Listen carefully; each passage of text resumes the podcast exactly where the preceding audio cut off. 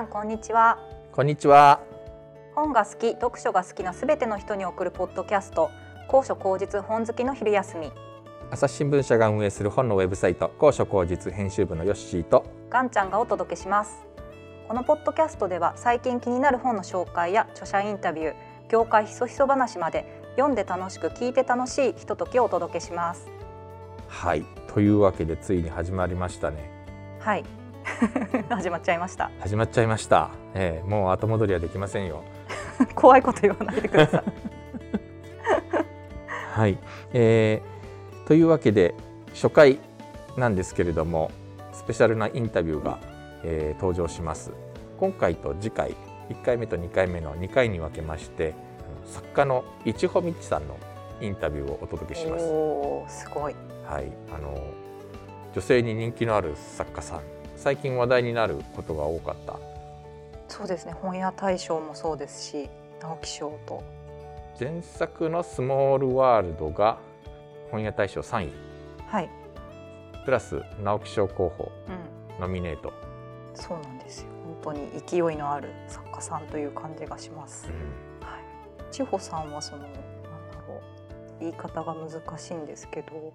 こう生きづらさとかを感じてる人のなんか心に寄り添うような物語を書くのが上手な方なのではないかというふうに思っているのですが。ああ、はい、なるほど。あの今回のインタビューは、えっと、新作で「光のとこにいてね」という本が11月に発売になったんですけれどもこの本についてインタビューなんですけれども2人の女の子が全然この、えー、家庭環境も違う2人の女の子がある偶然から出会ってで7歳15歳29歳というふうにだんだんこう年齢を重ねていく中でこうお互いのこの強く惹かれ合っていってみたいなそういうちょっと不思議な女の子同士の関係を描いた作品なんですけれども。へえなんかその女の子同士の女子校出身の身としてはなんかすごいそういうなんかこう名もない名も名前もつかないような関係性ってなんかあるなというふうに確かにあるなというふうに思っていてそういうものがなんか描かれているっていうイメージですかね。そうですね。ちょっと独特な、あのなんかこうすごくお互い仲良しを超えてなんかやっぱりかといって恋ではなくしかしなんかこう女の子同士ならではっていうとなんかいろいろ語弊があるかな。また独特な男子校出身者の 僕としてはちょっと ほうと思うような、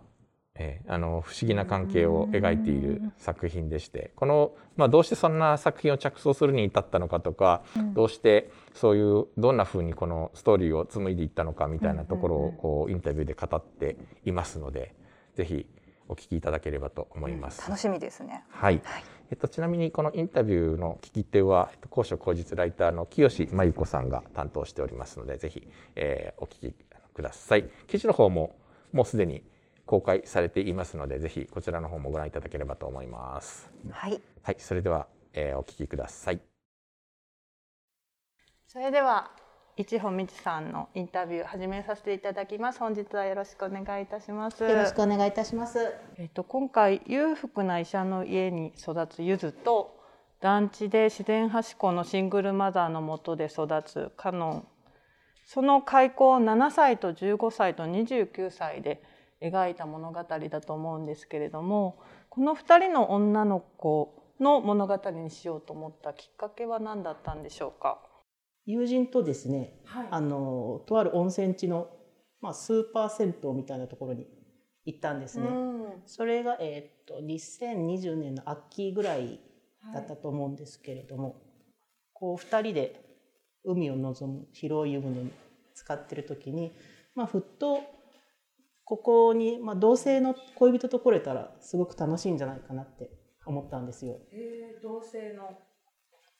こうもちろん男湯と女湯が分かれているのであの、まあ、男女のカップルで来てもなんか一番綺麗な景色って別々に見るんだなと思って同性の恋人同士でこういうとこ来て一緒に湯船使ったら楽しいだろうなって思ったんですよね。でその場合こう女の子同士の方がなんとなくコスメとかスキンケアの話しながら、なんかキャーキャー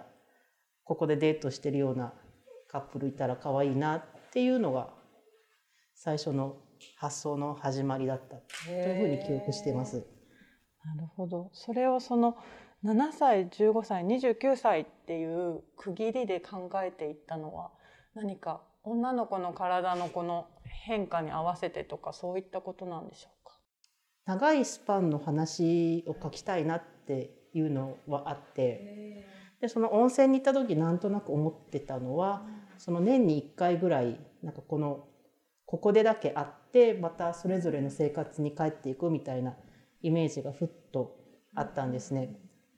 だからまあひょっとしたらそういう結ばれないような2人なのかもしれないなって思った時に、まあ、そういう自分のイメージみたいなものをそれを考えた時は、まあ、それ終わりの地点なんですねいわば。こう年に1回ここで会うけれども結ばれてはいないみたいな。だからそこに至るまでに何があったのかなっていうことを考え始めたら、7歳が出発になって。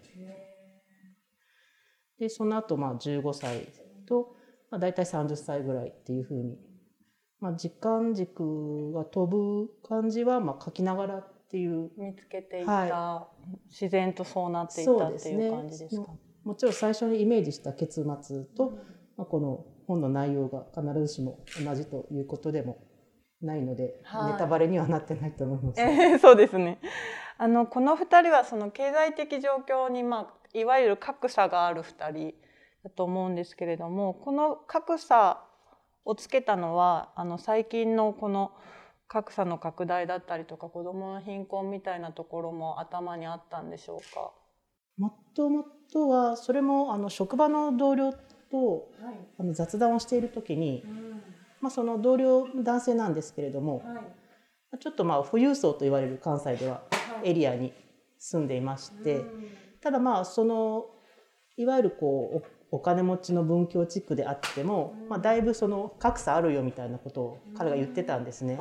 要するにその沿線の私鉄、まあ、あの例えば阪急阪神 JR とあったら、まあ、一番お金のある人はここ住んでみたいな感じでであのうちの嫁はこう一本道路隔てた向こうの公園には絶対子供連れて行かないって言うんですよ。まあ、そっちにはまあ本物富裕層の奥様方がママ友の間にもはっきりと格差が存在してそのみんな不分率みたいなものを守っているっていうことを聞いたんですね。でまあそのお金持ちのママ友は言ったら小さい子にもすごい新品の靴を履かせてるって言ってそのすぐサイズアウトするような子供靴をもうピカピカのブランド品で揃えてるっていうような話をしてそれがすごく印象に残ったんですね。なんか見えないようであそういうのってあるんだなやっぱりって思ったので、まあ、その境遇にそういう意味で差を持たせて、はい、まあ、2人の違いを明確にするみたいな風に書こうかなと思った次第です。ゆずは裕福な家で育ちますがママは冷たくてあのゆずに大量の習い事をさせたりとか規律を守らせてまるで道具のように扱うように描かれています。一方カノンのお母さんは自然派思考をカノンに押し付けて給食を食べさせないであの手作りの雑穀米のおにぎり持たせたりしてまたコント別の意味であの子供をコントロールさせる親が描かれてると思うんですけれどもそれぞれの虐待とまではいかないけれどもの毒親加減っていうのが絶妙だったなと思ったんですがこの2人の母親像にしたのは何か思いがあったんでしょうか？そうですね。おっしゃっていただいたようにやっぱりその殴ったり蹴ったりするとか、まあ、そういうある種その分かりやすい母親像っていうふうにはしたくなかったっていうのがありますね。でまあカノンの母親に関しては、まあ、すごくもう自分大好き。その自分だけのかわいそうな世界でお姫様でいるっていうような人を考えた時に、まあ、その謎のこだわりを見せるとか、共同体の中でやっぱり浮いてしまっていて、それも周りの周りが悪いと思ってるとか、でそれでいてまあちょっとこうかわいそうというかなんとなくこうほっとけないような感じもあったりっていうこうアンバランスさですね、まあ、なんか危うい母親で、まあ、ゆずのママに関しては、まあ、これもカノンの母親と対比させる意味で、卒のないマダムではあるけれどもゆずに見せる顔っていうのは、まあ、どこまでも冷淡であるっていうふうにしました。何かその娘と母の関係みたいなのに注目してたっていうこともあったんでしょうか？どうでしょうね。やっぱりこう私自身、まあ、父親よりもこう母親の心情とかにこう寄ってしまうところがありますね。はい、まあ、女の子の物語書くとどうしても母親の方にこう物語の比重をかけてしまうっていうのはあるかもしれないです。それほどやっぱり母親っていうものが娘にとっては大きな存在というか影響を及ぼす存在と考えてらっしゃる？そうですね私の場合はそうです。それはまあその各々のこうごご家庭によっても違うのかなと思いますしもし私が男性に生まれていたらどうだったんだろうっていうところはあるんですけれども。なんかそのカノンがお母さんのことはまあまあ好き好きでいる方が楽だからっていうセリフがあったんですけれども娘たちと母との距離がすごく冷静な距離を結べてるというか保ってたと感じたんですけれどもそれは何かメッセージがあったんでしょうか？カノンのキャラクター性として、まあ、非常にこう幼くて奔放な反面で、まあ、そういう冷静な一面もあるっていうふうにしたかったんですよね。その自分がまだ子供でやはりその保護者としての母親っていう存在を切り離すことはできないので、まあ、そこはうまくやっていかなきゃいけないんだなっていう、はい、ある種の割り切りが。計算も生きるためのなんか本能的な。そうですね、その嫌いと言ったところで仕方ないなみたいな諦めがあって。で一方のゆずの方はその賢くって冷静であるけれども逆に彼女はその母親が絡んだ時は、まあ、ちょっとその我を見失ってしまうというかこうちょっとパニックになってしまうようなところがあったりで、まあ、その辺のそのタフさ加減の対比っていうところもありますね。微妙に違いますね。後半あの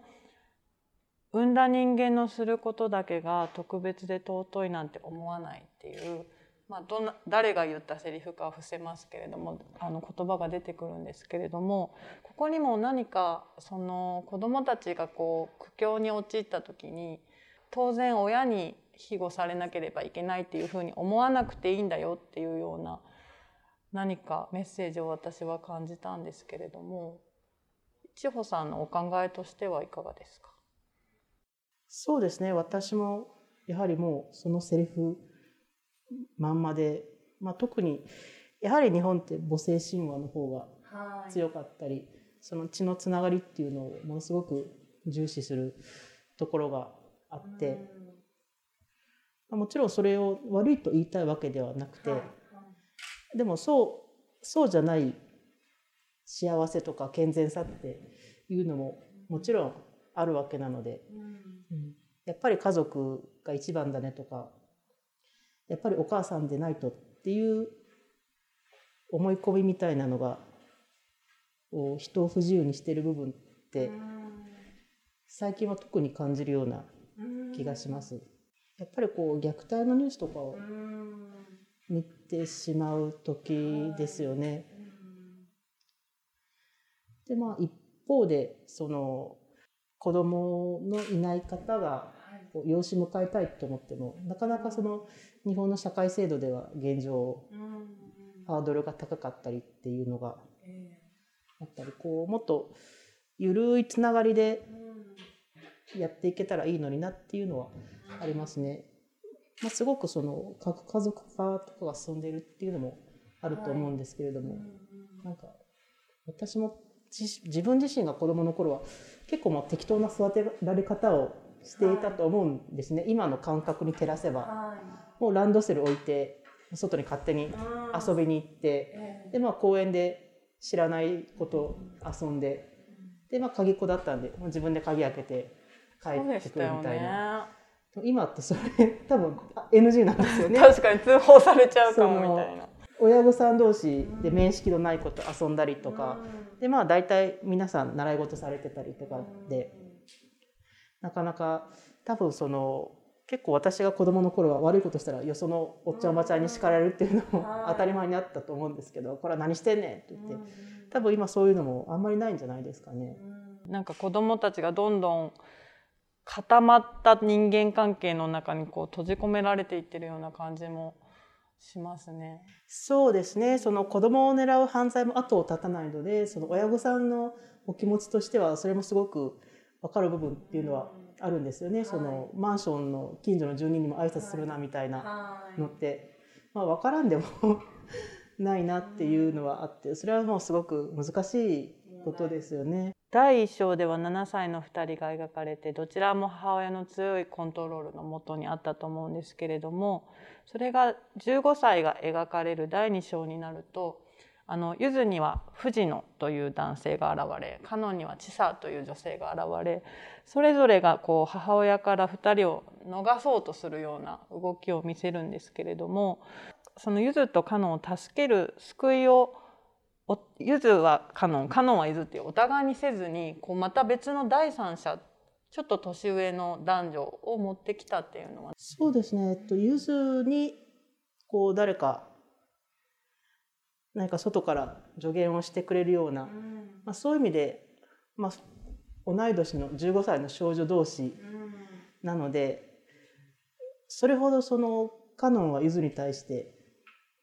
何かこう的確なことを言えるわけではないんですよね。まあ、お互いが望んでることって寄り添いたい寄り添ってほしいっていうことであんまりその現実的な SOS っていうのを出さない2人なので互いに。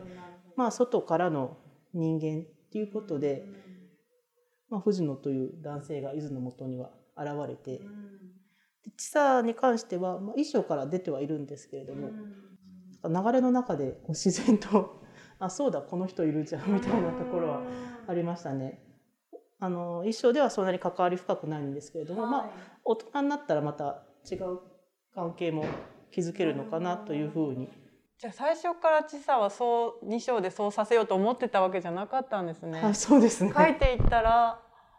そういえばあの子本当はこういうお姉さんだったんじゃないかっていうのが出てきたっていう。そうですね。こうもう結構前編通してなんですけど自分で巻きっぱなしにしてるなと思ってた種が、あなんか芽が出てるみたいな。へえ面白いですね。これあるじゃんみたいなところは多かったです。なるほど。何かその設定自体もやっぱり先ほどおっしゃったようなこう閉じ込められないように子どもたちがこ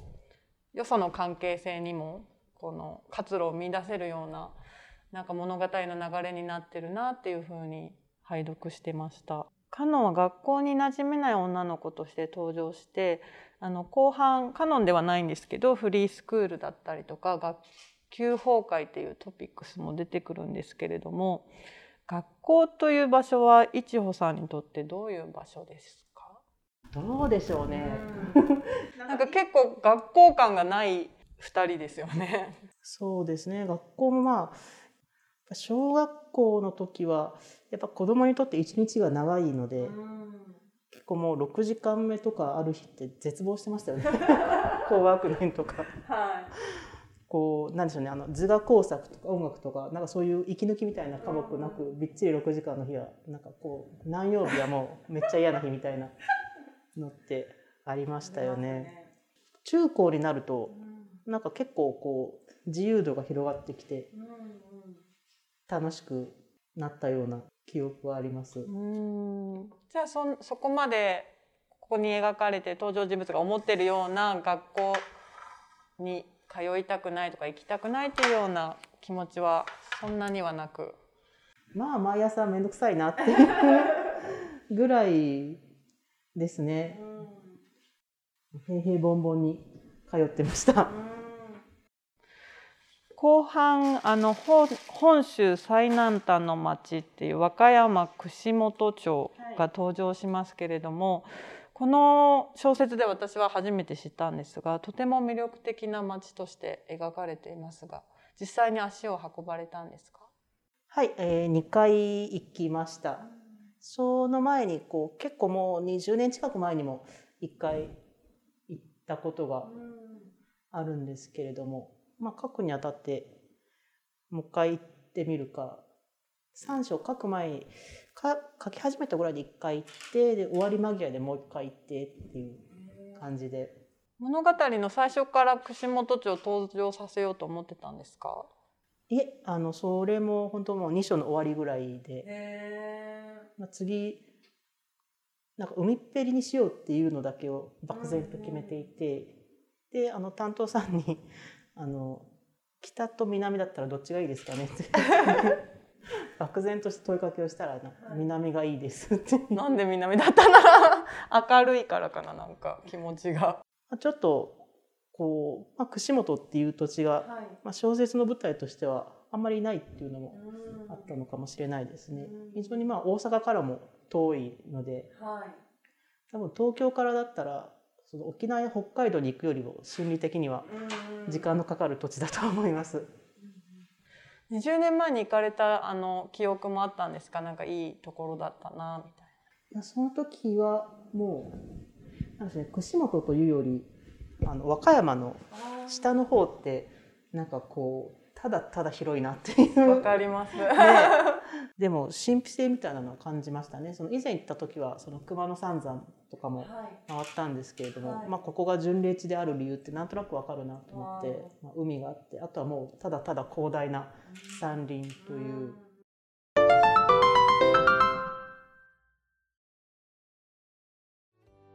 はい。このインタビューの続きは次回来週ですね。こちらのポッドキャストの方でまたお送りしたいと思いますのでご期待ください。はい楽しみです。はい高所高実のウェブサイト book.asahi.com では話題の本の著者インタビューや書評コラムなど本に関するさまざまな情報を毎日皆さんにお届けしています。ツイッターやフェイスブックページインスタグラムそしてメールマガジンもやっていますのでぜひフォローしてください。そしてポッドキャストへのご意見やご感想もお待ちしています。ツイッターのハッシュタグ本好きの昼休みまたはホームページの一番下のお問い合わせからお送りください。それではまた来週。さようなら。さようなら